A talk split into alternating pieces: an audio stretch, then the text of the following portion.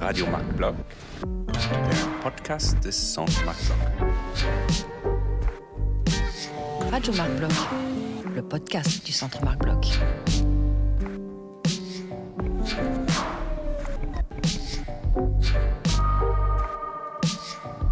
Radio Le Radio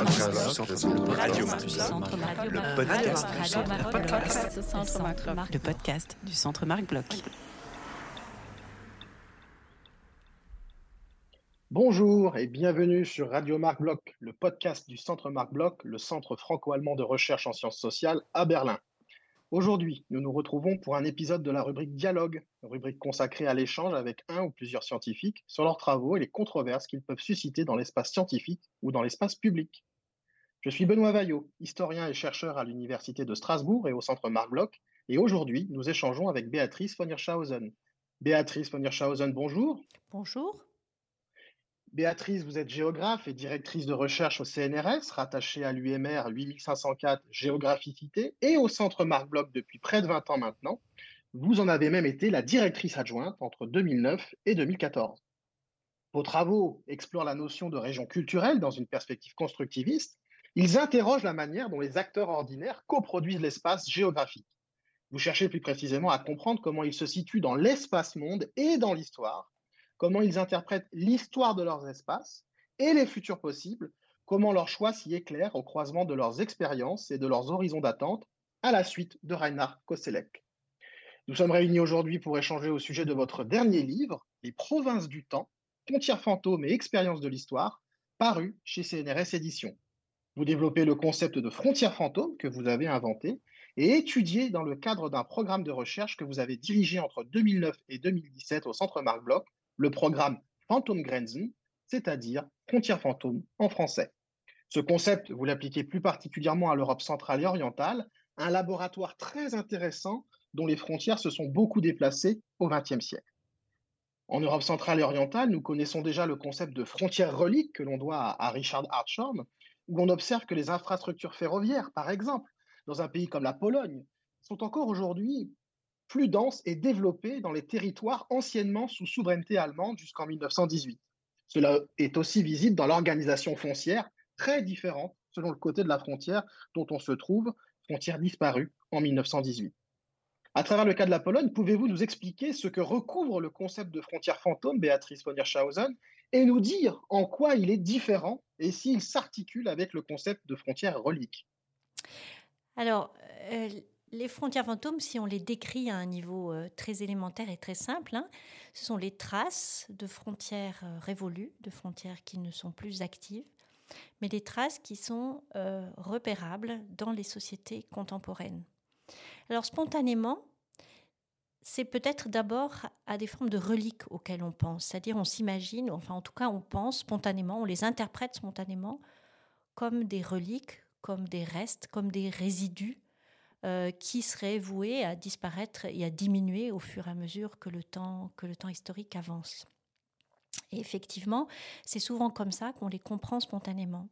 En fait, en en examinant des cas de plus près, on se rend compte que c'est infiniment plus complexe et c'est ce que j'essaie d'approcher et de comprendre. Tout ça est parti, vous l'avez dit, d'un projet, d'un projet collectif. Et là, c'est la grande chance du Centre Marc Bloch, c'est de permettre justement des projets collectifs interdisciplinaires permettant à des chercheurs venant de l'histoire et de la géographie, dans notre cas, c'est-à-dire de venant de deux disciplines différentes et de deux traditions, de deux traditions académiques différentes, de travailler ensemble au long cours. Et c'est ce que permet le centre. Et ça a été notre grande chance. Et de cette intuition initiale de l'idée de fantôme que nous avions euh, à propos de, ces, résidus euh, de traces historiques, s'est développé un concept qui n'aurait certainement pas été ce qu'il est devenu si je l'avais travaillé toute seule. Ensuite, j'ai continué à travailler sur ce, sur ce, concept et donc je me suis rendu compte, enfin j'ai essayé de le développer de manière plus complexe. Euh, à propos de la Pologne, euh, en fait, on s'aperçoit qu'on repère ces traces, on repère ces traces, euh, y compris dans des phénomènes sociaux qui engagent des choix, des choix contemporains dans des sociétés contemporaines, une multitude de choix euh, dont on peut penser qu'ils ne seraient pas forcément disons, qui ne relèverait pas forcément d'une inertie temporelle. Alors je vais prendre des exemples parce que sans exemple, c'est très, très difficile de s'y repérer. Si on regarde les cartes électorales de la Pologne, c'est un exemple extrêmement célèbre et connu dans la presse et dans l'espace public polonais, on se rend compte que euh, dès, le, dès, les premières élections libres en Pologne, on a vu réapparaître dans les cartes électorales les traces des empires qui s'étaient partagés son espace. Euh, ce qui est tout à fait étonnant, c'est que les traces demeurent, mais les contenus électoraux se transforment. C'est-à-dire que si vous regardez euh, la carte euh, électorale, mettons, de 2000, la carte des élections présidentielles de 2000, ou celle de 2020, vous pouvez penser qu'il s'agit de la même, euh, du même héritage, c'est-à-dire qu'on y voit très fortement apparaître ces frontières fantômes. Du côté, par exemple, de la frontière qui séparait l'Empire russe de l'Empire allemand, vous avez deux manières de voter extrêmement différentes. Alors, aux dernières élections, on en a beaucoup parlé, y compris dans l'espace euh, médiatique euh, français ou allemand. Euh, du côté russe de cette ancienne frontière impériale, on avait un vote, on a eu un vote qui a donné majoritairement le succès au parti droit et justice, donc le PIS, donc avec ses, donc correspondant à un choix, disons, de, de, de, vote anti-européen, très conservateur sur le plan culturel et sur le plan sociétal. Euh, et de l'autre côté, on a eu, du côté de l'ancien empire allemand, on a eu un vote beaucoup plus euh, donc de droite, centre-droit, euh, pro-européen, très différent. Mais si on regarde cette carte, je vous disais qu'on retrouve cette même discontinuité sur la carte de 2000 en fait, on se rend compte que les territoires allemands, en 2000, ils votaient pas du tout pour un vote. Euh, euh, pro-libéral, ils avaient voté pour le candidat, euh, le candidat représentant, si on veut, de l'ancienne élite socialiste du temps de la Pologne socialiste. Donc on ne peut pas dire qu'il y a une forme de, de, de continuité dans le temps. on n'a pas de continuité dans le temps. On a une discontinuité qui se reproduit, mais on ne peut pas dire, par exemple, qu'on ait des mentalités différentes qui se, qui se transmettraient comme ça de génération à génération et dont, trouve, dont on trouverait des traces euh, comme ça dans la continuité. Donc il faut avoir, il faut avoir faire appel à des, à des explications euh, plus complexes.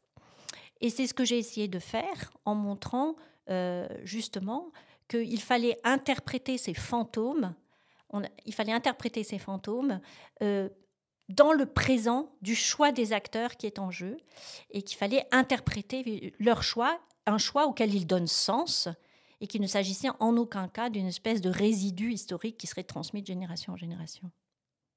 Oui, c'est très important parce que vous, vous, refusez en fait toute approche culturaliste et, tout déterminisme euh, géographique dans, vos travaux.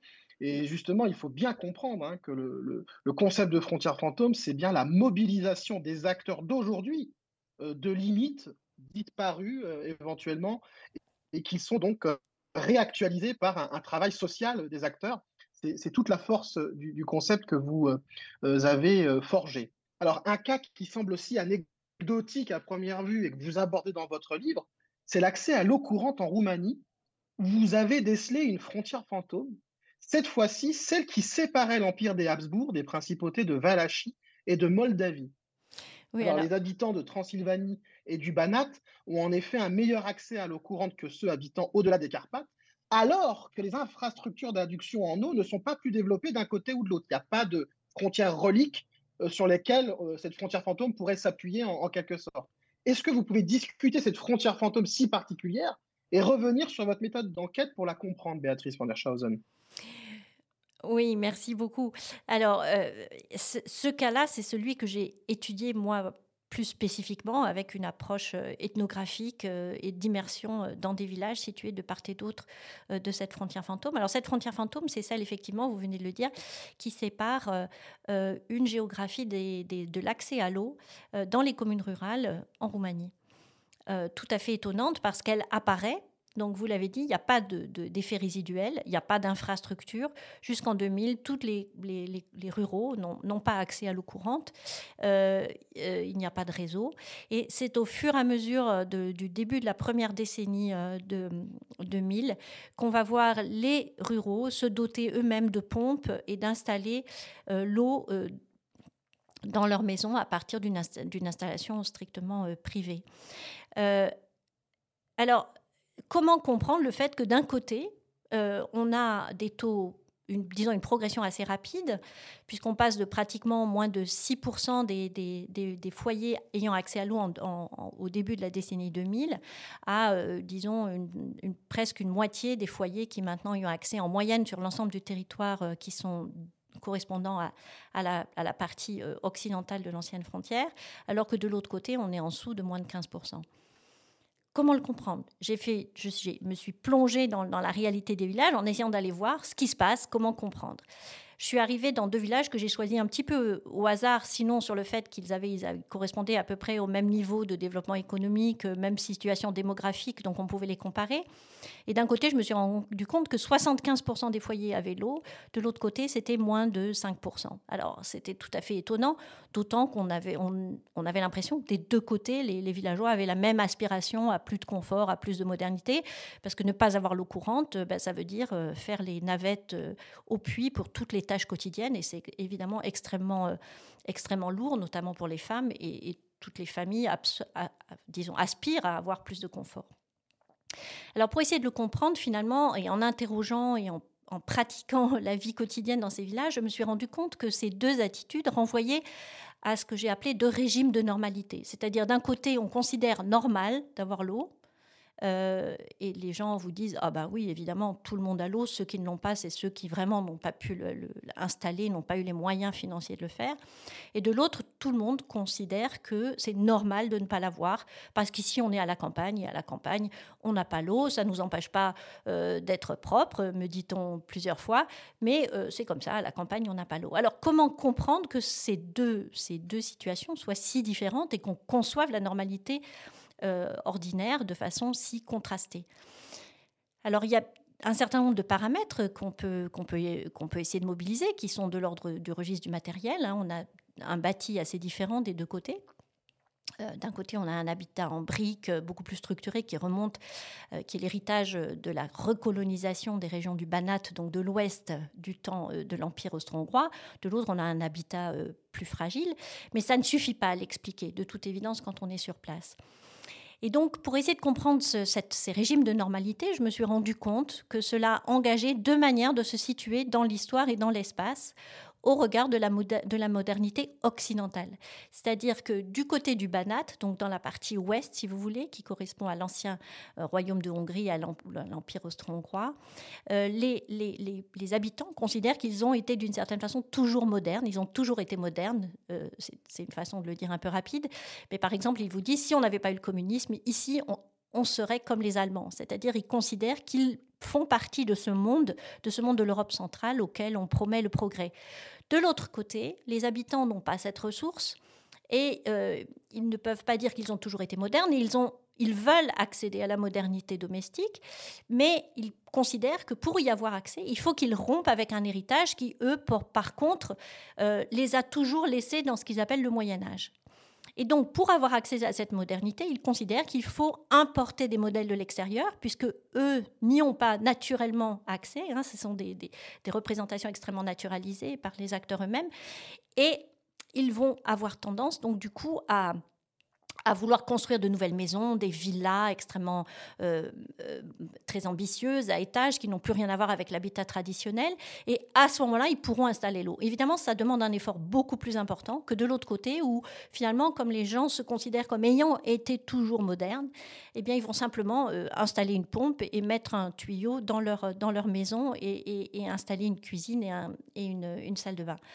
Et en fait, c'est en mobilisant ces, représentations ordinaires de la construction de la normalité qui est inscrite dans des récits, des récits de l'Europe centrale et des, récits du Balkan, d'une certaine façon, on peut essayer de comprendre comment ces interprétations de l'histoire ont des effets performatifs, euh, des effets performatifs sur des choix extrêmement ordinaires, et, ça donne cet effet euh, tout à fait fascinant. Alors vous l'avez dit au début, pour essayer d'interpréter la construction de ce récit, je, me sers de Kozelek et de ces deux concepts de l'espace d'expérience et de l'horizon d'attente, en montrant que les deux espaces d'expérience diffèrent.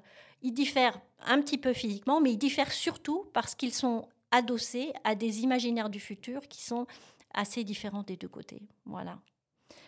Oui, et si vous me permettez, l'intérêt justement de, de, votre travail, c'est de mobiliser Reinhard Koselleck par une étude de terrain. C'est aussi très intéressant de voir que vous faites une véritable étude par en bas des représentations spatiales et des mobilisations, donc des, frontières disparues, pour expliquer le, le, présent des populations. Et on a donc euh, une étude concrète à partir quand même d'un concept, euh, quand même, euh, je veux dire, Reinhard Koselleck, la lecture n'est pas toujours facile, mais euh, même si elle est toujours euh, euh, très intéressante et, sur le plan heuristique évidemment porteuse, mais vous faites vraiment cette approche bottom-up, une, approche quasi ethnographique en fait, hein, à travers deux villages, et vous remontez ainsi les, différentes représentations. Vous êtes très loin de, la géographe de, cabinet qui, qui voit de façon évidente des frontières fantômes sur une carte. Non, c'est vraiment un travail euh, de mobilisation des acteurs, de compréhension des acteurs sur le terrain. Et je trouve que ça fait toute la force et la, et comment dire, cela, cela administre la preuve de votre, discours, euh, justement. Oui, c'est-à-dire justement de, c'est d'une certaine, d'une certaine façon Kozelek euh, donne, euh, nous, donne, nous, donne la perche, si je, puis dire, nous tend la perche, c'est-à-dire en disant qu'il pense que ces catégories, qu'il lui, il a construit euh, à travers son travail d'historien et, de, et de, d'analyse des, concepts, en fait, il, il, il, dit que ces deux concepts doivent permettre, doivent permettre de saisir et d'attraper l'agir, l'agir ordinaire. Hein. Et donc, c'est, je l'ai pris au mot d'une certaine façon. Et, effectivement, je crois que c'est extrêmement, enfin, heuristiquement extrêmement intéressant pour comprendre comment des acteurs ordinaires saisissent leur histoire, s'inscrivent dans un régime d'historicité, et que ces régimes d'historicité, ils sont géographiquement situés, et que selon qu'on est ici ou là, on va s'inscrire différemment dans un récit historique cette approche, je la, trouve vraiment extrêmement pertinente hein, dans, dans, votre, livre, parce que ça vous permet justement de, battre en, brèche tout déterminisme géographique et de vous opposer aux, lectures culturalistes euh, grâce à cette méthode. Parce qu'il il, a longtemps été compliqué justement de, lier la compréhension d'entités géoculturelles et les réalités des acteurs. Et, vous, entre guillemets, vous, apportez quelque chose qui était le chaînon manquant, en fait, euh, dans, dans, les études sur, sur, la question. Et d'ailleurs, euh, un, cas que je trouvais très intéressant, c'est votre, euh, votre critique des lectures traditionnelles des cartes électorales de l'Allemagne qui explique les différences politiques entre l'Ouest et l'Est en raison soit du passé, euh, de, comment dire, de démocratie libérale pour ce qui est de l'Allemagne de l'Ouest, soit du passé communiste pour ce qui est de l'Allemagne de l'Est.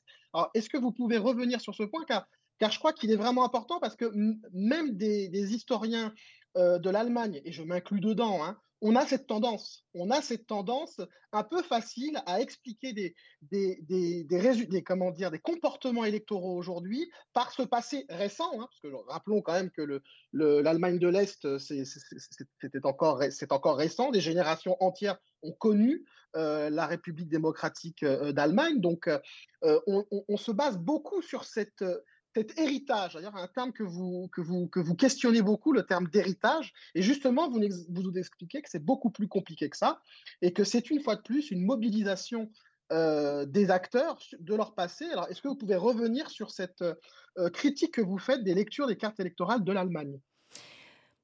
Oui, alors dans, le, dans, le cas, euh, dans le cas de l'Allemagne, justement, il s'agissait, comme dans les autres exemples que j'essaie d'examiner, la Pologne, la Roumanie, euh, justement de sortir de cette position en surplomb, hein, de sortir de cette position en surplomb et de regarder les cartes en cherchant des paramètres généraux pour les expliquer et en essayant de repartir donc de nouveau de cette, de cette démarche par le bas. Alors je ne sais pas du tout si j'ai des réponses parce qu'en fait euh, sur l'Allemagne je pense qu'il y a encore beaucoup beaucoup à travailler pour essayer de comprendre cette différence des, des comportements des comportements électoraux. Mais euh, bon, Effectivement, on est à une, frontière euh, défunte, mais qui est beaucoup plus, beaucoup plus récemment que les autres que j'ai étudiées. Là, on est à une génération. Ceci dit, une génération après, ça reste quand même difficile d'expliquer euh, les écarts extrêmement forts qu'on observe dans les comportements électoraux. Alors, on a beaucoup parlé du vote pour l'AFD, mais je, pense que c'est très, très réductionniste. Et en fait, c'est l'ensemble de l'éventail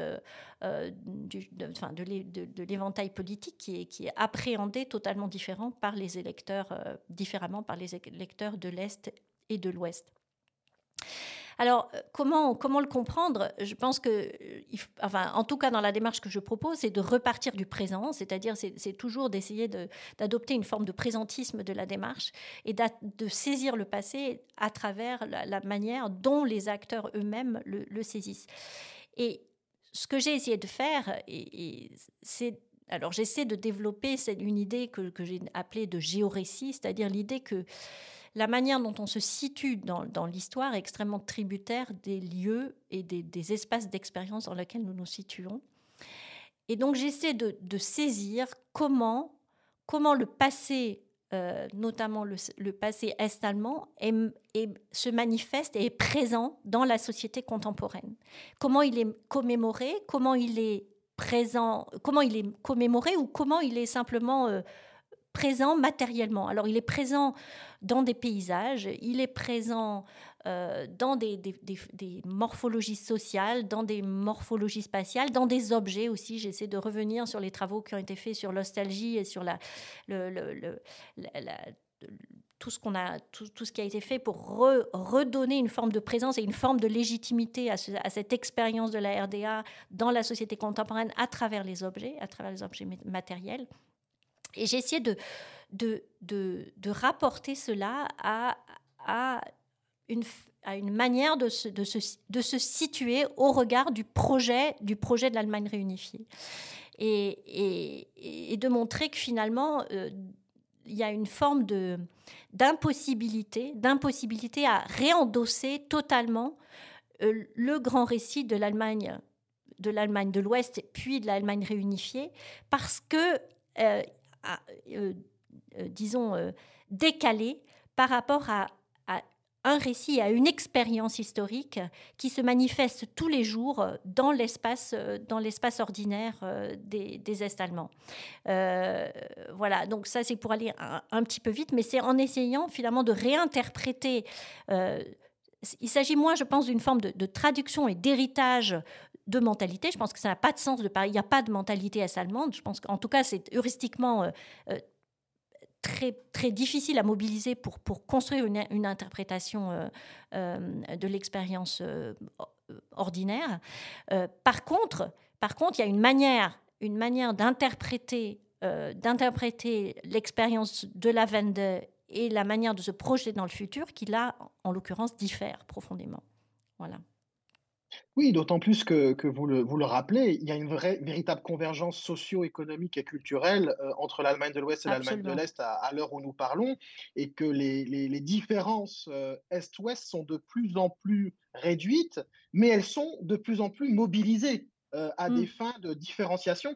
D'ailleurs, dans les deux sens, hein, parce qu'on peut aussi avoir du mépris qui vient des ex-Allemands de l'Ouest vis-à-vis des, Allemands de l'Est, qui, donc, mmh. sont dans, qui participent qui co-construisent euh, cette euh, identité euh, ouest et est-allemande et donc remobilisent la frontière fantôme qui était la, la frontière interallemande et, et aussi le rideau de fer. Parce que c'était une frontière singulière au sens où elle cumulait des, des, fonctions de, de, différenciation spatiale aussi. Ce n'est pas une simple frontière euh, entre deux États, c'était aussi entre deux systèmes politiques, deux idéologies et, et, les, fameux deux blocs euh, Est-Ouest euh, de, de, mmh. la guerre froide. Mmh. Alors justement, transition vers l'actualité. L'actualité de l'Europe centrale et orientale est dominée actuellement par l'invasion de l'Ukraine par la Russie.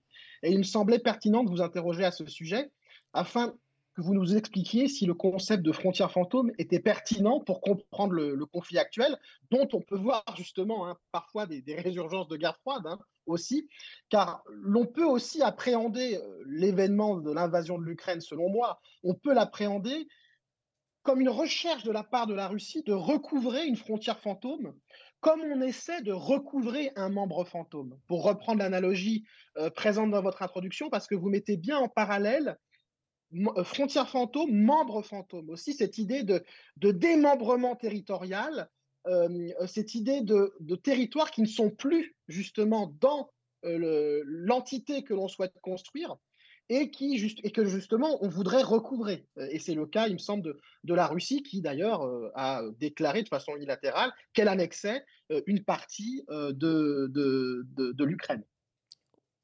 Oui, et elle le fait justement au nom de, territorialité euh, antérieure.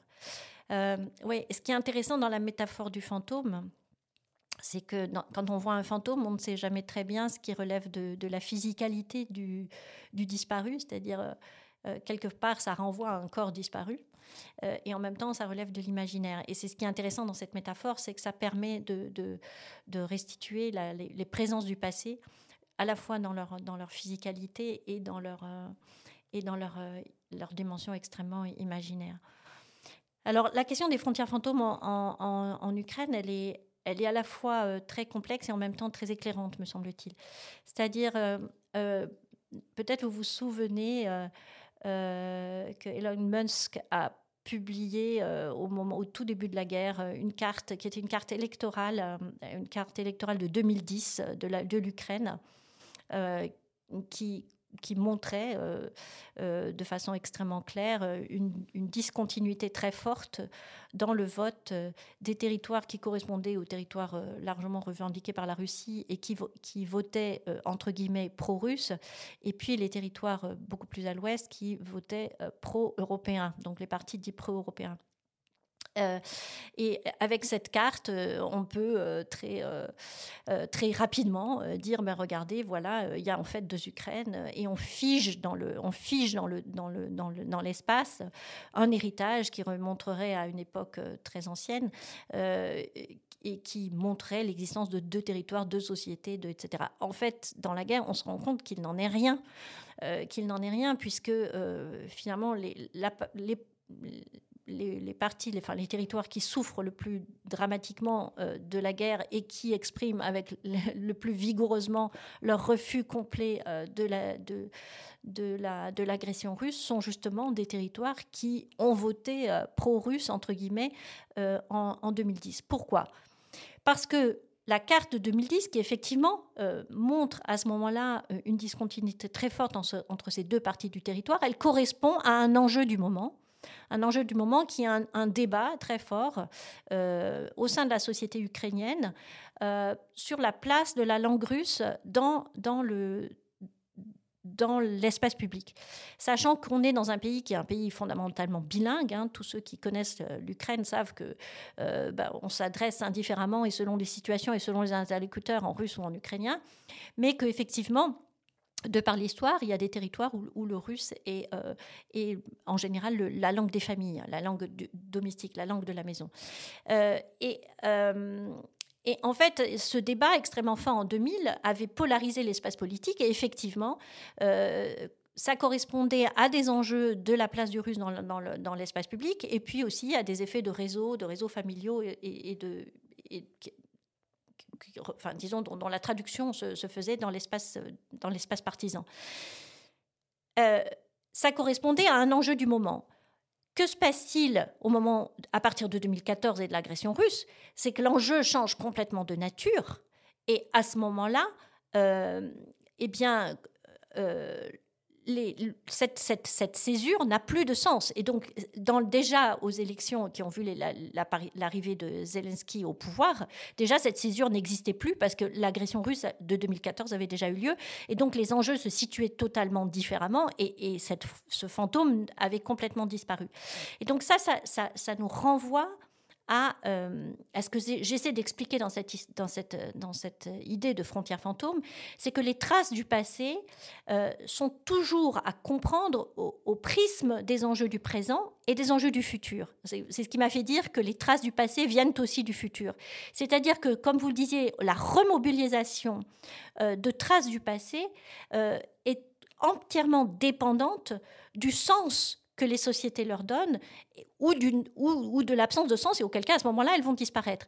Et, et, et c'est, me semble-t-il, de ce point de vue-là, que le cas de l'Ukraine est extrêmement euh, spectaculaire, parce que tout ce qu'on a pu dire sur les deux Ukraines, sur l'Ukraine de l'Est et de l'Ukraine de l'Ouest, dans la situation de la guerre et de l'agression russe, eh bien, elle est actuellement euh, complètement euh, marginalisée. Ça ne veut pas dire qu'en revenant dans une situation de paix, elle ne réapparaîtrait pas. C'est-à-dire les fantômes, ils apparaissent, ils disparaissent. Mais ça dit combien il ne faut en aucun cas figer l'espace comme une espèce d'enregistrement du passé. Euh, tout ce qu'on interprète dans la, géographie des, sociétés doit être toujours mis au regard non pas seulement d'une sorte d'accumulation des faits historiques, mais au regard du sens qui leur est donné et des, et des, visions du futur euh, qu'elles engagent.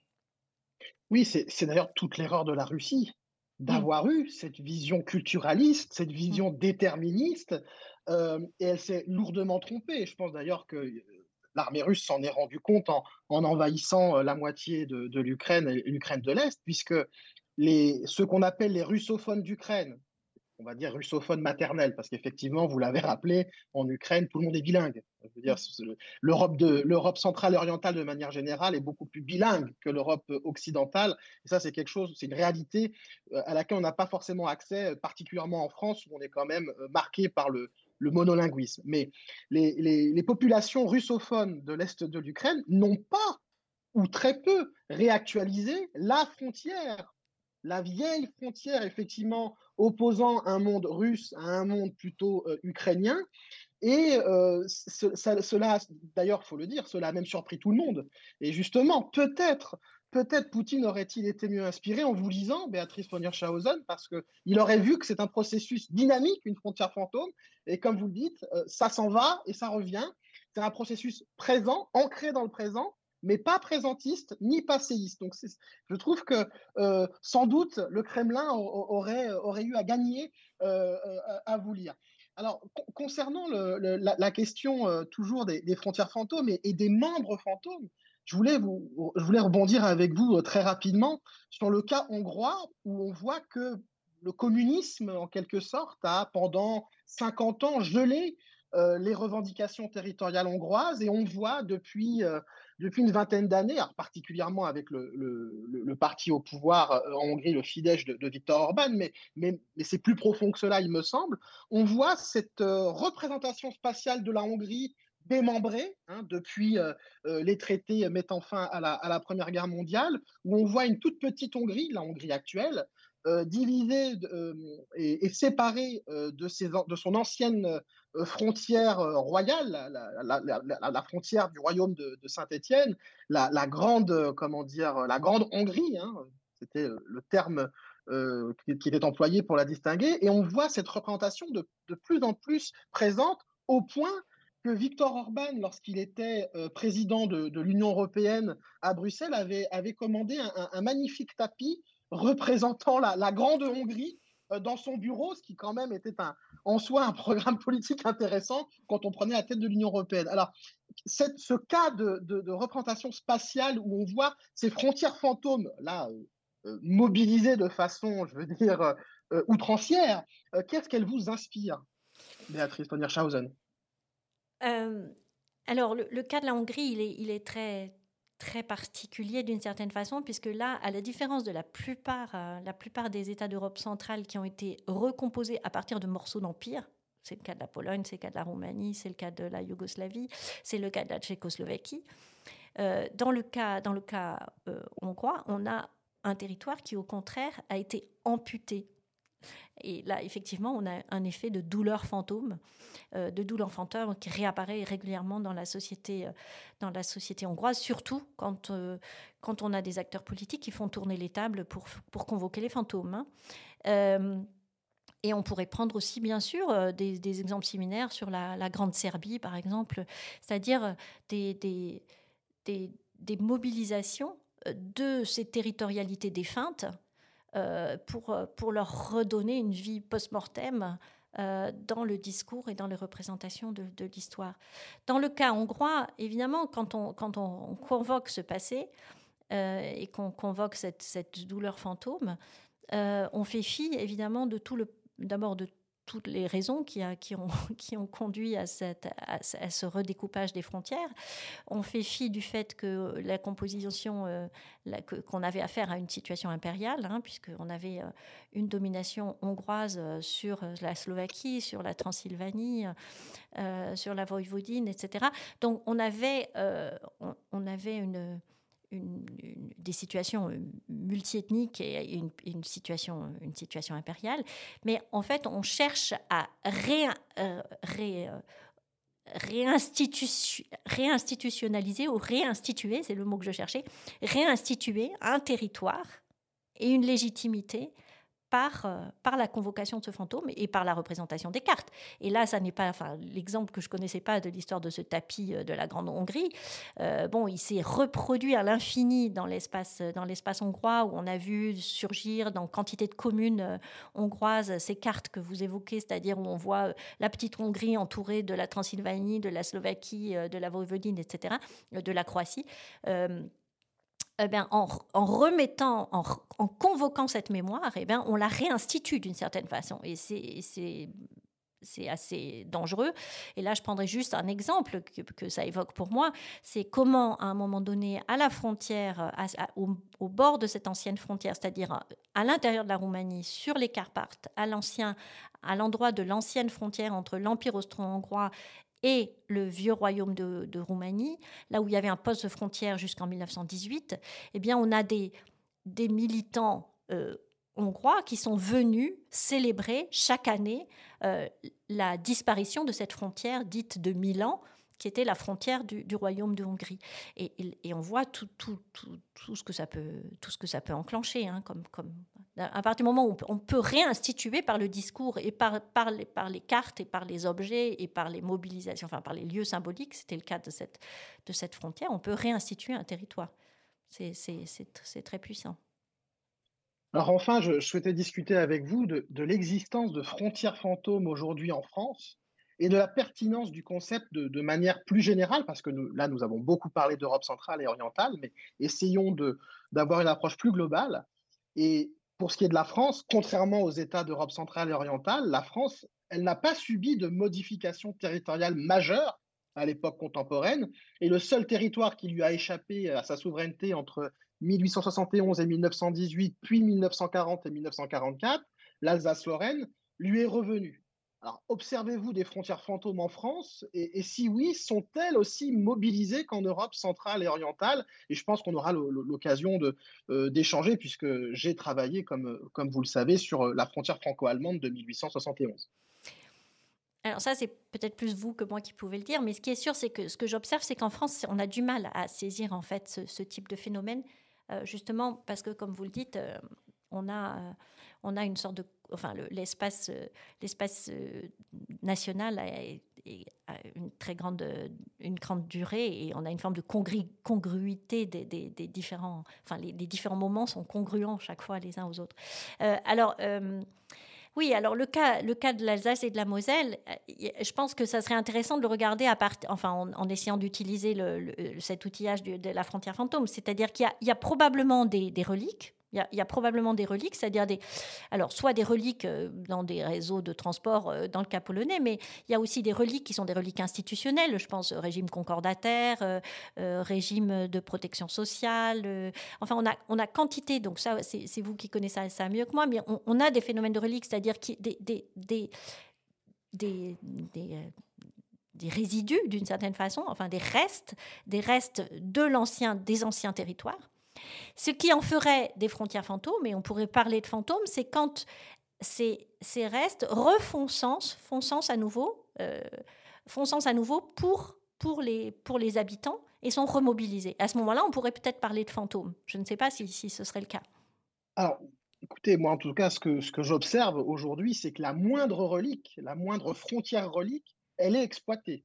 Elle est exploitée euh, par les acteurs alors des acteurs politiques particuliers, mais, mais je pense que c'est quelque chose qui est plus diffus aussi dans la société. C'est n'est pas seulement que politique et politiciens, mais par exemple, vous parliez euh, du régime concordataire, ce qu'on appelle, pour être plus précis, le, régime des cultes en, Alsace-Moselle, c'est mobilisé régulièrement pour, pour distinguer les Alsaciens du reste de la France. Et d'ailleurs, on a une expression intéressante en Alsace qui, renvoie, qui est euh, pour moi une manifestation de frontière fantôme évidente, qui renvoie vraiment à la, frontière tracée en 1871 euh, par euh, comment dire, le traité de Francfort, c'est lorsque les Alsaciens parlent de Français de l'intérieur, de France de l'intérieur, qu'ils opposent autres.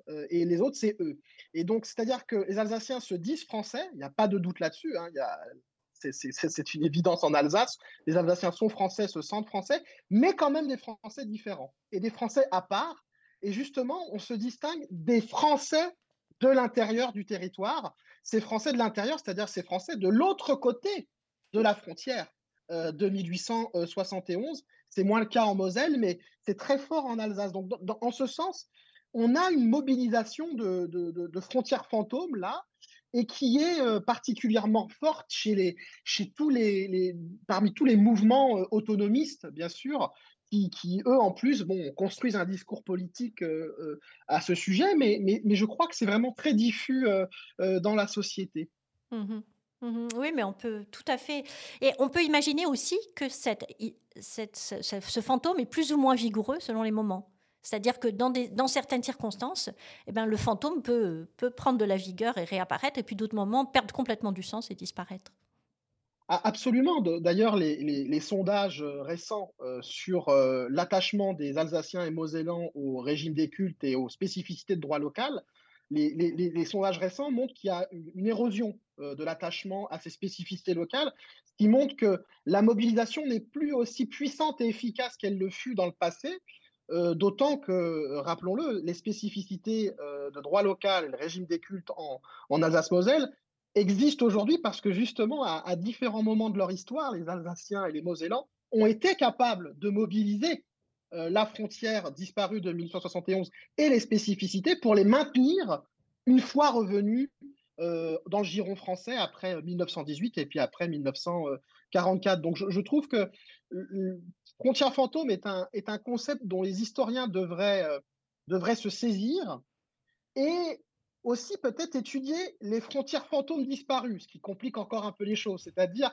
peut-être chercher dans le passé euh, des frontières fantômes qui ont fait du sens euh, pour les, sociétés, mais qui aujourd'hui n'en ont plus et qu'on ne peut plus voir. Et ça, c'est un travail, je pense, complexe parce que cela, oblige à avoir une approche à la fois historienne, culturelle, mais aussi spatiale, aiguë. Là, on ne peut pas euh, se contenter de, seulement de base euh, en géographie. Béatrice von Hirschhausen, merci pour cet entretien. Je rappelle que l'on peut vous lire dans votre dernier ouvrage Les provinces du temps, frontières fantômes et expériences de l'histoire, paru chez CNRS Éditions. Cet épisode prend fin. Merci encore, Béatrice von Hirschhausen, d'être intervenue pour Radio Marc Bloch. Aux auditrices et aux auditeurs, vous pourrez retrouver toutes les informations sur notre invité et son travail dans les notes de l'épisode. Je vous rappelle que Radio Marc Bloch s'écoute sur toutes les plateformes, alors n'hésitez pas à nous laisser des commentaires, à partager les épisodes et à venir nous rendre visite à Berlin lors d'une de nos nombreuses manifestations. Le calendrier et toutes les informations pratiques sont sur notre site internet. À bientôt. Merci.